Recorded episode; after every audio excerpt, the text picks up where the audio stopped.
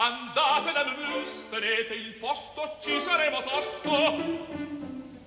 Mus, mus, mus, ti ne risveglia, andiamocene via.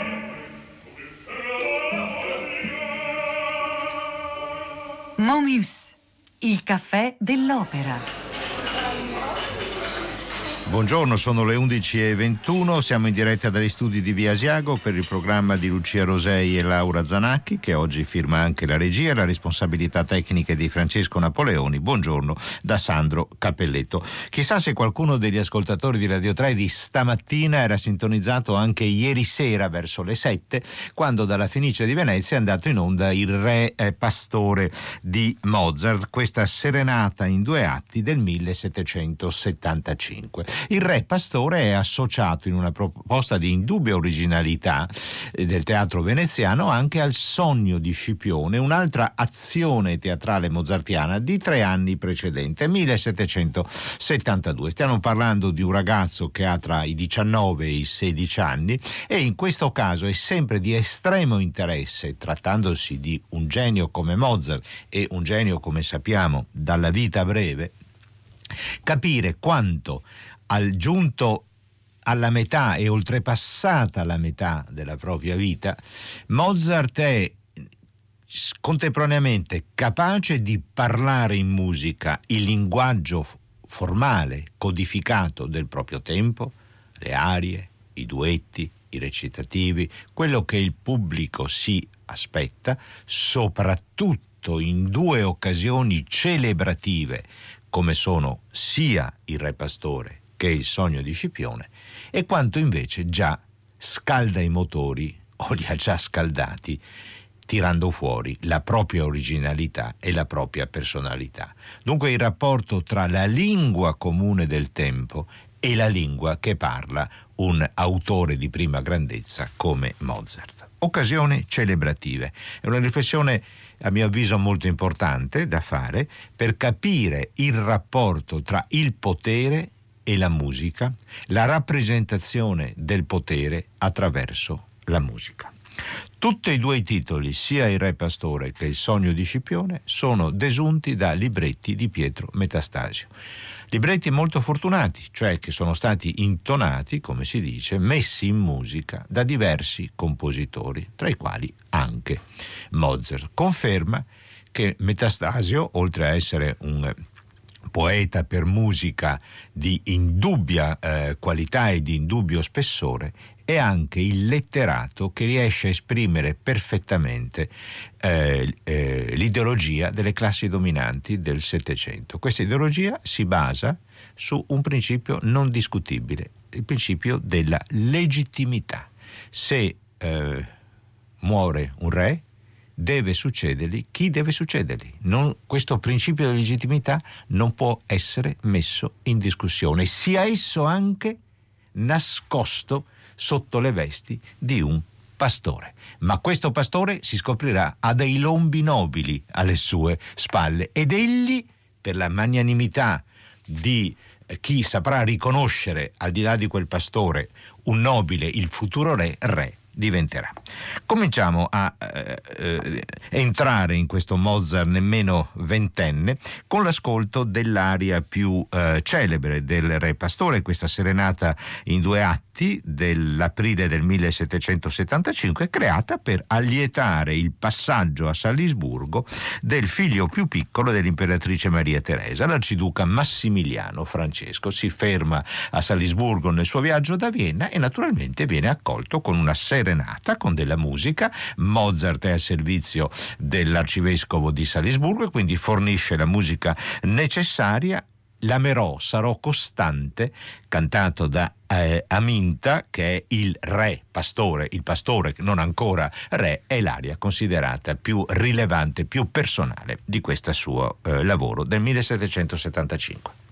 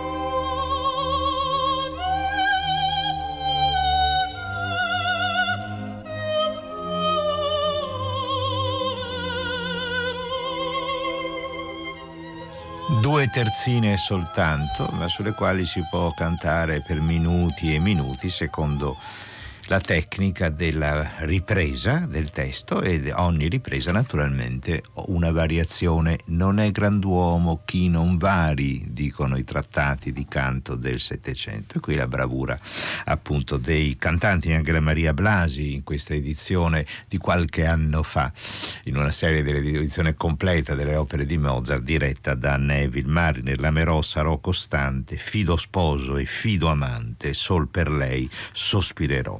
È Aminta, il pastore, amante di Elisa, nobile ninfa di Fenicia, amante a sua volta di Aminta. E Aminta è il pastore che per decisione di Alessandro, niente po' di meno, re di Macedonia, diventerà poi re.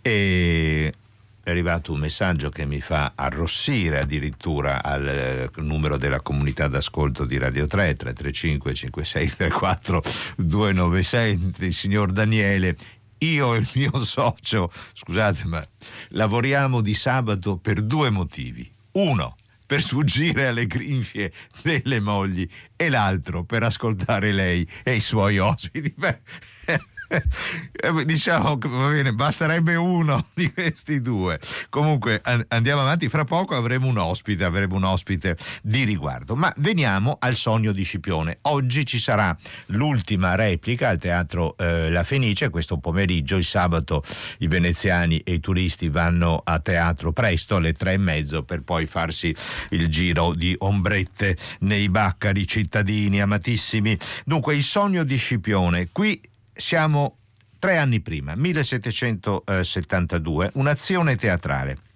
prima rappresentazione con estrema probabilità, non abbiamo l'assoluta certezza della data, però il primo maggio 1772. Che cosa succedeva? Mm, il, questa azione teatrale, dunque non è proprio un'opera allestita scenicamente alla Fenice, eh, lo è, c'è una regia di Elena Barbalic con questa bellissima iniziativa di far lavorare come scene, come costumi, i ragazzi dell'Accademia delle Belle Arti di Venezia, gli studenti naturalmente assistiti dai loro eh, docenti, un'iniziativa che va avanti da qualche anno. Il sogno di Scipione, anch'esso sul libretto di Metastasio, ma naturalmente desunto dal testo originale di eh, Cicerone, doveva essere allestito per eh, celebrare l'anniversario dell'ordinazione arcivescovo di Salisburgo di Sigmund Christoph von Schrattenbach, ma il Sigismund viene meno, muore e allora al nominato, dopo non pochi problemi all'interno della, della, curia di Salisburgo, dopo molte votazioni, nominato il nuovo arcivescovo Hieronymus Coloredo, Mozart che cosa fa? Cancella Sigismund e nella licenza celebrativa che conclude il sogno di Scipione scrive Hieronymus, ancora per sottolineare il rapporto tra potere, esigenze della sua rappresentazione e musica. Sentiamo nella direzione, eh, eh, ringraziando l'ufficio stampa della Fenice di Federico Maria Sardelli, Sardelli, l'ouverture qui solo musica dunque del Sogno di Scipione.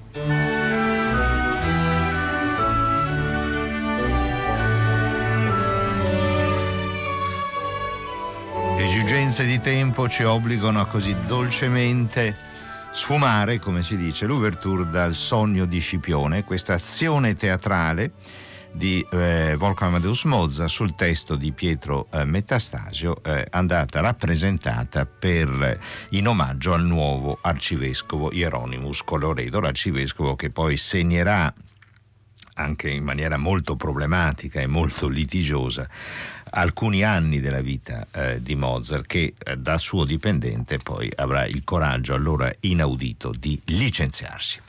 Siamo collegati con Federico Maria Sardelli, buongiorno maestro, grazie di oh, essere oh, con... eh, grazie, eh, grazie la, la, recita, le recite della Fenice sono una dietro l'altra, tra Re Pastore, Sogno di Scipione, oggi al Teatro Malibra l'ultima rappresentazione del Sogno di Scipione. Allora, eh, maestro, abbiamo accennato all'inizio de, della nostra trasmissione, con Sogno di Scipione arriviamo a un Mozart sedicenne, eh, che ha alle spalle già alcuni lavori anche teatrali, penso al Mitridate Re di Ponto, penso a quello che verrà fra poco, cioè il Lucio Silla, penso all'Ascanio in Alba. Allora, la prima domanda che vorrei rivolgere è questa. Abbiamo sentito, anche grazie a un ascolto dal, dal Re Pastore, quanto Mozart sia dentro i codici formali del suo tempo, ma quanto c'è in queste opere della sua propria personalità?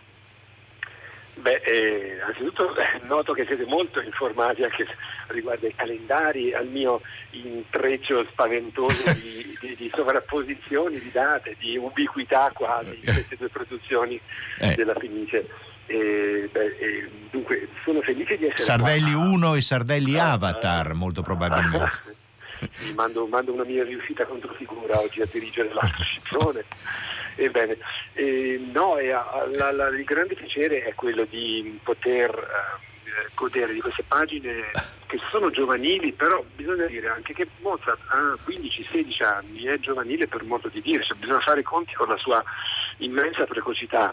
E quando poi lo, lo, lo vediamo ventenne, circa ventenne a fare il re pastore, insomma alla fin fine Mozart ventenne è, è un musicista pienamente maturo, cioè è come il Beethoven 35enne, bisogna fare quei conti mm. diciamo, con la sua eh, grandissima uh, precocità. Quindi il, il, sogno di Scipione ha già tutti gli elementi della, della, della sua perfetta conoscenza del, del, del, linguaggio teatrale, della sua perfetta conoscenza dei meccanismi della macchina teatrale, quindi della caratterizzazione dei personaggi, della scrittura raffinatissima delle parti orchestrali per esempio, come scrive lui eh, le parti dei secondi violini, eh, non, non, non, ne scrive né Giambattista San Martini né Brioschi né tutti gli altri sinfonisti coevi. Coevi, certo, questo, eh, è, questo è molto importante, cioè c'è l'assimilazione del, del, gusto e dello stile del tempo, ma anche una personalità che lei vede nella finezza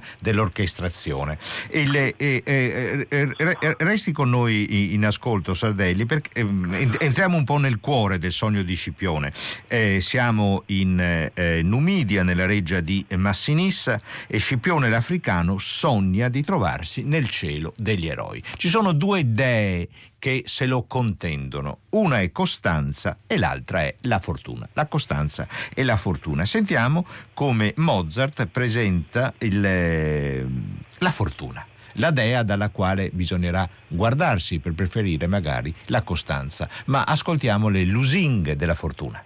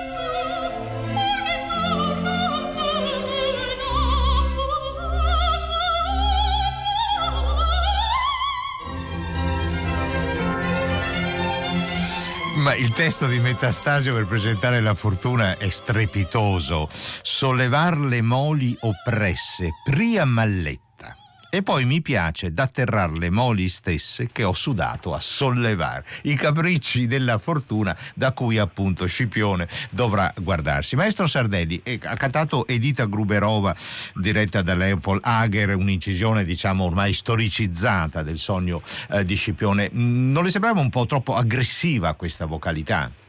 Mm, beh, eh, adesso eh, Stiamo parlando di un'interprete strepitosa, naturalmente, eh, no? di una voce prepotente, meravigliosa, che infatti ha poi affrontato anche altri repertori. Beh, eh, diciamo che appunto è un'interprete straordinaria che ha dato tanto a questo tipo di teatro e credo che sia anche adatta a impersonificare Fortuna, perché comunque Fortuna è di questa vicenda metastasiana e poi mozartiana il personaggio più, più, aggressivo, quella che alla fine poi ricusata si sentirà in, in diritto di vendicarsi e di scatenare le ire infere sul povero, sul povero Scipione, quindi con il recitativo accompagnato del finale che lo vede tra, tra, trasfigurare appunto in un, in un, in un ambiente te, terrificante, quindi Fortuna può essere eh, cantata con una dose di aggressività, anche perché poi Mozart stesso conduce l'orchestra in, in maniera mm, diciamo un po' a sbalzelloni, eh, si, si bea di certi contrasti dinamici e agogici continui per appunto per sottolineare meglio... il carattere del esatto. personaggio. È molto azzardato dire che in certe puntature sia vocali che orchestrali possiamo già intrasentire eh, quella che sarà la regina della notte il furore è della regina sì, è vero, è vero, cioè, ha qualche cosa, ha qualche cenno di, di serenità diciamo della Königin der Nacht perché la grande discussione per, per, i sommi compositori è si evolvono o non si evolvono. Ci sono dei compositori che si evolvono altri eh meno. È chiaro che il Beethoven degli ultimi quartetti non è il Beethoven dei quartetti dell'opera eh, 18 ci sono dei compositori eh, come Bellini per i quali è, dif- è, più difficile tracciare un percorso evolutivo. Certamente per, se pensiamo al Mozart delle sinfonie, al Mozart dei quartetti, al Mozart dei concerti, questa evoluzione eh, c'è. Mi interessa molto appunto in questo Mozart adolescente intuire, cercare di capire quello che verrà eh, e qui ab- abbiamo anche delle eh, anticipazioni. Eh, per quanto riguarda l'organico orchestrale, ehm, che cosa ha scelto maestro Sardelli? Come, come propone la partitura mozartiana? Innanzitutto abbiamo un autografo attendibile? Sì, abbiamo un autografo che si trova um, a Berlino al Preußische Kulturbesitz, alla biblioteca uh, di Stato, la Staatsbibliothek di Berlino. E il, come sempre Mozart fin da bambino, fin da giovane, ma poi fino alla, fino alla morte, sarà un, un, uno scriba accuratissimo, anche quando ha fretta, comunque le sue carte sono sempre ben chiare, sono sempre uh-huh. molto precise e deliziose di indicazioni dinamiche, di sforzati, di forte piano, di, di, di crescendo, di diminuendo. Questo è molto interessante vedere che anche quando ha fretta, un po' come il mio amato Vivaldi, anche eh sì. nella fretta questi, questi, uomini sono degli scriba molto più accurati di tutti i loro copisti, eh. perché hanno un'intelligenza musicale che permette di di prevedere quello eh, che sarà poi l'errore di copiatura, di prevedere la sciatteria della duplicazione del, del, del manoscritto e quindi si premurano di avvertirti che, stanno, che quella cosa importante, che quel, quell'inter, quell'intervento non va dimenticato.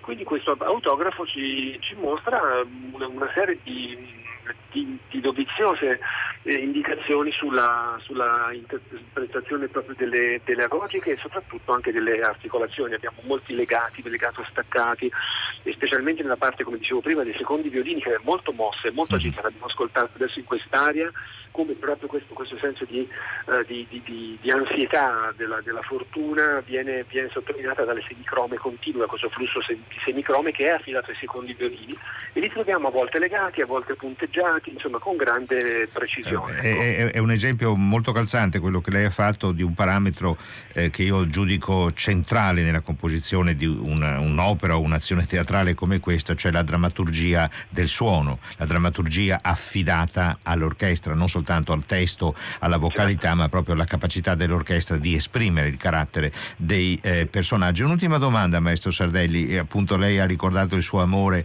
per eh, Vivaldi.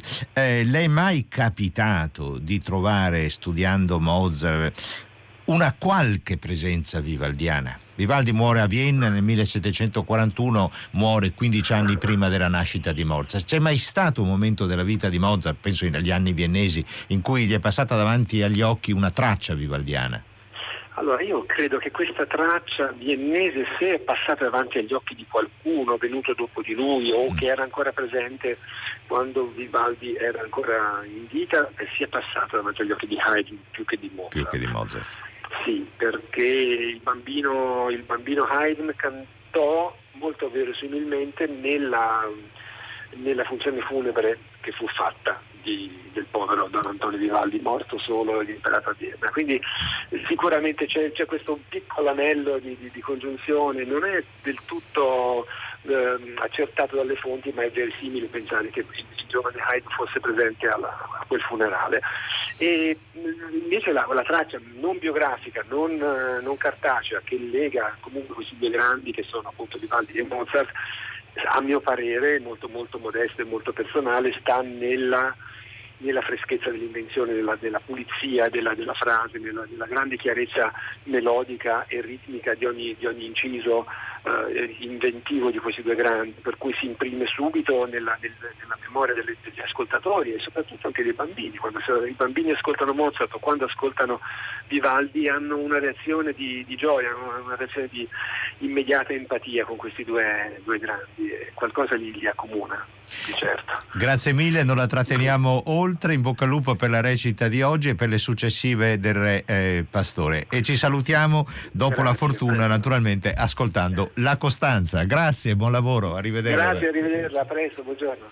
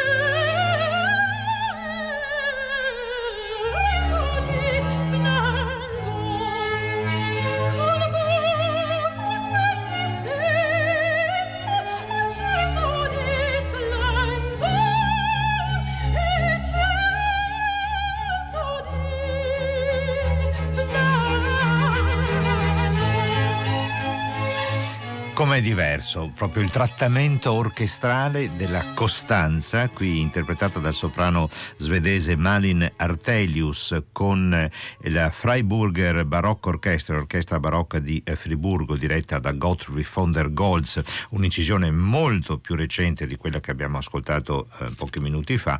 E la differenziazione proprio di fronte a, a, a, al furore, alla rabbia, agli sbalzi dinamici della fortuna, invece la costanza procede più placida, più sicura di sé, come inaffondabile dalle tempeste eh, della vita, mentre la fortuna si diverte a sfidare i casi eh, della eh, vita.